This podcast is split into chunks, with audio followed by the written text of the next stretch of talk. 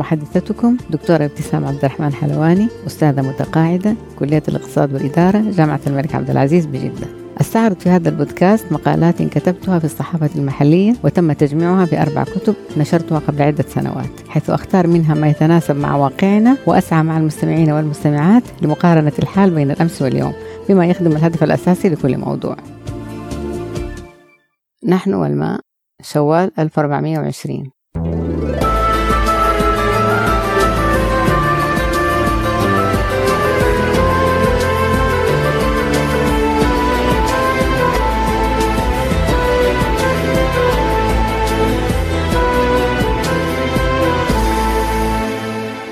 سبب كتابتي لهذا المقال. هي إنه كان في ندوة أو حلقة سنوية تعقد في جامعة الملك فهد للبترول والمعادن لترشيد استعمالات المياه. فكان مهم جدا أيامها طرح الموضوع. فكان مهم جدا ان إحنا نناقش الموضوع ده لأهميته. وطبعا كان الهدف إن إحنا ننبه إلى ضرورة المحافظة على الماء باعتبار إن إحنا مواردنا منه محدودة ونحتاج إن إحنا نحافظ عليه.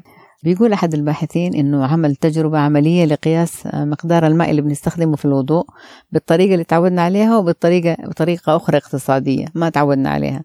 فكان الفرق مذهل بين الحالتين. لما توضأ بواسطة الوعاء وضوء سني كامل استهلك نصف لتر من الماء. وعندما توضأ بواسطة الصنبور العادي استهلك ثلاث لترات ونصف. طيب إذا كان عدد سكان المملكة في ذاك فترة كتابتي أنا للمقال ده 17 مليون نسمة. وإنه البالغين اللي افرض الواجب على الواجب عليهم الوضوء مثلا 10 ملايين من مو ممكن ل 17 10 مليون.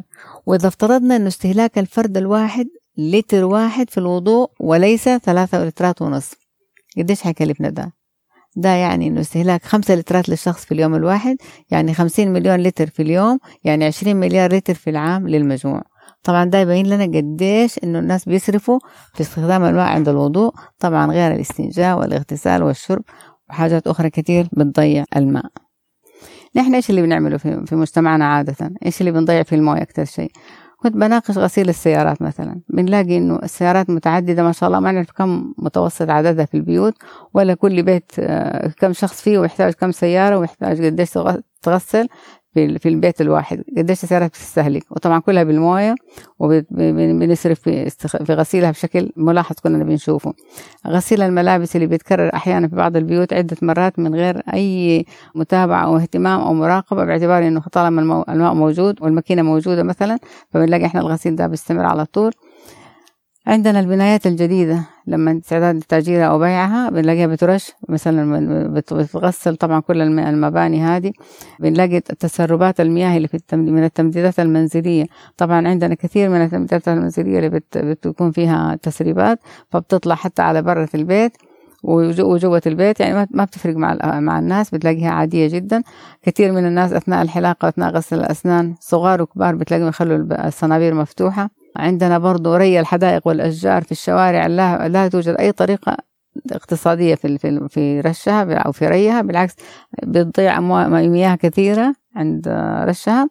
طبعا عندنا في نقطة كمان مهمة استخدام صناديق الطرد اللي هي نسميها السيفونات في الحمامات بسعة عالية. يعني ممكن تكون 12 أو 15 لتر. كم دورة مياه في كل بيت؟ وكم شخص بيستخدمها؟ وكم مرة في اليوم؟ هذه الحاجات اللي إحنا بنعاني منها كان ممكن إحنا نحاول نقاومها أو نتعامل مع الماء بشكل أفضل من كده. يعني مثلا صناديق الطرد اللي هي السيفونات للساعات الاقتصادية بين 15 و 12 لما تكون خمسة وسبعة. في ناس كانوا بحط يعني بيقولوا إنه يعني كان ممكن يستخدموا أكياس بلاستيكية يحطوا فيها رملة ويحطوها جوة السيفون أو الصندوق ده عشان خاطر يسوي إزاحة وينقص من كمية الموية اللي تستخدم جوتها. كنا بنقول ليه مثلا السيارات لما تنظف بالتنظيف الجاف أو بالرطب ليش لازم يكون بالماء على طول؟ الخدم. تعودوا في بيوتنا على أساس وجود الماء فبيستخدموا بإسراف تام وما ابدا يعني ما بيحاولوا إنهم يقللوا أو يستخدموا طريقة اقتصادية بدل من الصنابير المفتوحة طول الوقت. فنفس الشيء بيجلسوا يستمروا طول الوقت المياه شغالة. كانت وزارة الزراعة أيام كتبت أنا برضو في الموضوع ده عن اقتراحها نستخدم مواد سباكة بمواصفات اقتصادية توفر في استهلاك المياه. فكانت بتقول إنه المواد المقتصدة هذه في استهلاك المياه المفروض توضع في كل المباني الجديدة اللي بتشيد لأول مرة. مياه الصرف الصحي. تعالج وتستخدم في رش المباني في رش الطرق الملاعب مغاسل السيارات مصانع البلوك ري الحدائق. هذه كلها المفروض إن إحنا نستخدمها.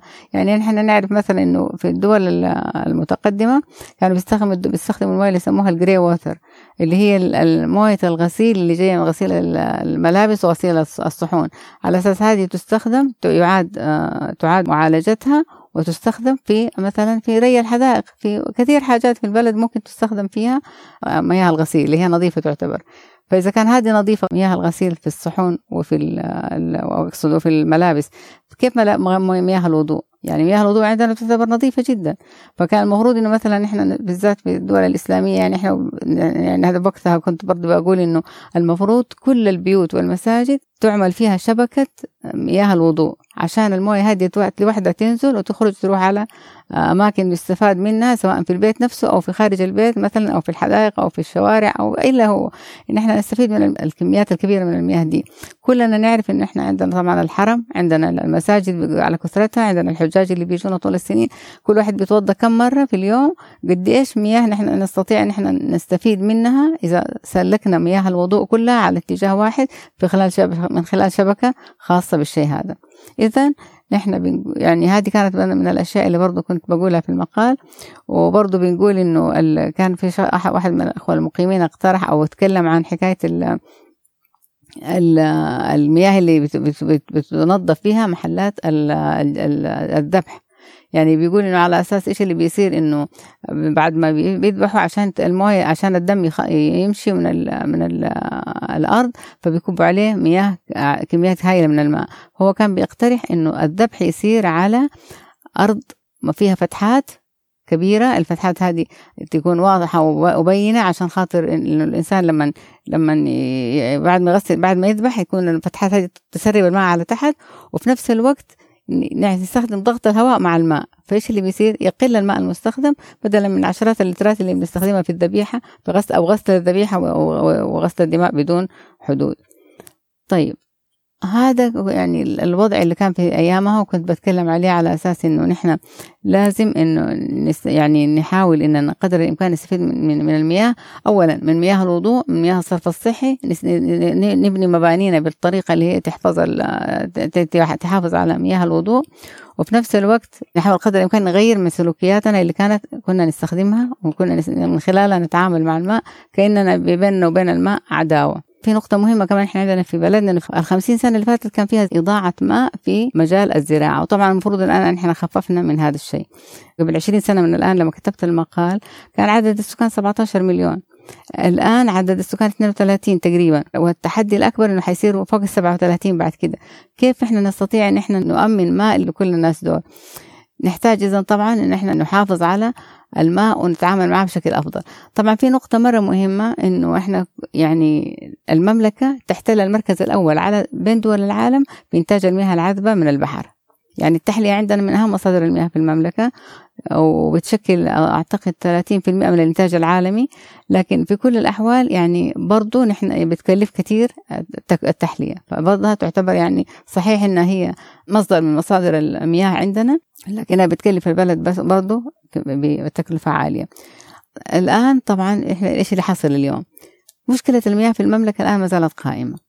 بنقول إنه نحن يعني زاد عدد السكان صار في شوية وعي عن عن زمان لكن ما زال نفتقر لمصادر المياه. زي مثلا دول العالم في مياه جارية في مياه الأمطار اللي تتجدد على طول لكن إحنا عندنا مياه ناضبة أكثرها. وطبعا زي ما قلنا نحن يعني آه، في الممارسات الزراعيه الخطأ استهلكت كثير من المياه. عندنا الاحتياجات المنزلية والاحتياجات الصناعية ارتفعت طلباتها على الموية.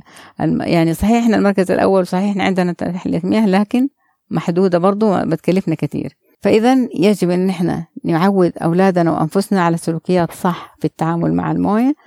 يجب إن إحنا لما نقول لهم لا كده ما يصيروا كده وتعودوا تصرفوا بالطريقة دي وتعاملوا مع الموية بالطريقة دي يجب إن إحنا نبدأ بأنفسنا. لأنه إذا ما إحنا بدأنا وشافونا الأطفال ولا الصغار ولا الشباب إن إحنا بنحرص على هذا وبنعطيه وبنحافظ عليه عشان مورد مهم ما هم ما حيتعلموا إنه ما حيحافظوا عليه. وإحنا كل ما استخدمنا مياه أكثر كل ما زادت مياه الصرف الصحي لأن هي دي بتؤدي إلى دي. فالمفروض نحن وطبعا كلنا نعرف الشوارع عندنا في كثير من المدن كيف بتتأثر بمياه الصرف الصحي اللي بيفلتوها بعض الناس على الشوارع بتتكسر وبتتعدم وغير التلوث وغير الأمراض وغير الحاجات الأخرى دي كلها. إذا المفروض إن نحن نحافظ على المياه قدر الإمكان. نحن بالنسبة لليوم بنقول إيش الحل؟ بلدنا بالذات تقع في منطقة صحراوية. لا فيها أنهار ولا فيها مياه جارية. وطبعا أمطارها قليلة وطقسها قاري جاف أساسا اللي حتى يعني الأمطار اللي هي بتيجي في ما يعني ما بتتجاوز كميات معينة في المملكة.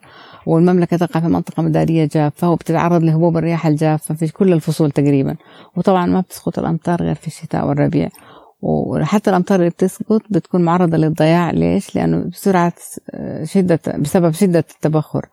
يعني حتى بيقال نسبة ما يتبخر من مياه الأمطار بيصل إلى 70% تقريبا ليه؟ لأنه البلد جافة تماما وما فيها أي فرصة لأن نحن نحل مشكلة المياه دي من خلال مياه آه، يعني جارية ومتوفرة مثلا ومتجددة عشان كده طبعا في في حل اللي هو بيقول عليه الحلو يعني نتمنى إنه هو فعلا يعني يكون يعني مشروعنا الجاي القادم لحل مشكلة المياه. هو مشروع غابات الصحراء اللي ممكن يخلق فرص توظيف بس بيخلينا في نفس الوقت نستفيد من موارد الطبيعة. استفادة كبيرة جدا كاستخدام الطاقة الشمسية في توليد الحرارة. وطبعا عندنا الطاقة الشمسية ما شاء الله متوفرة بكثرة كبيرة جدا. واستخدام مياه البحر في الحصول على المياه العذبة. هذه الاثنين ناخذها من الطبيعة بتخلق لنا فرص توظيف بتخلق لنا فرص يعني كبيرة لحل مشكلة المياه بترد لنا الحاجة الماسة اللي عندنا موجودة وتسد كل مشكلات الجفاف اللي عندنا والحرارة.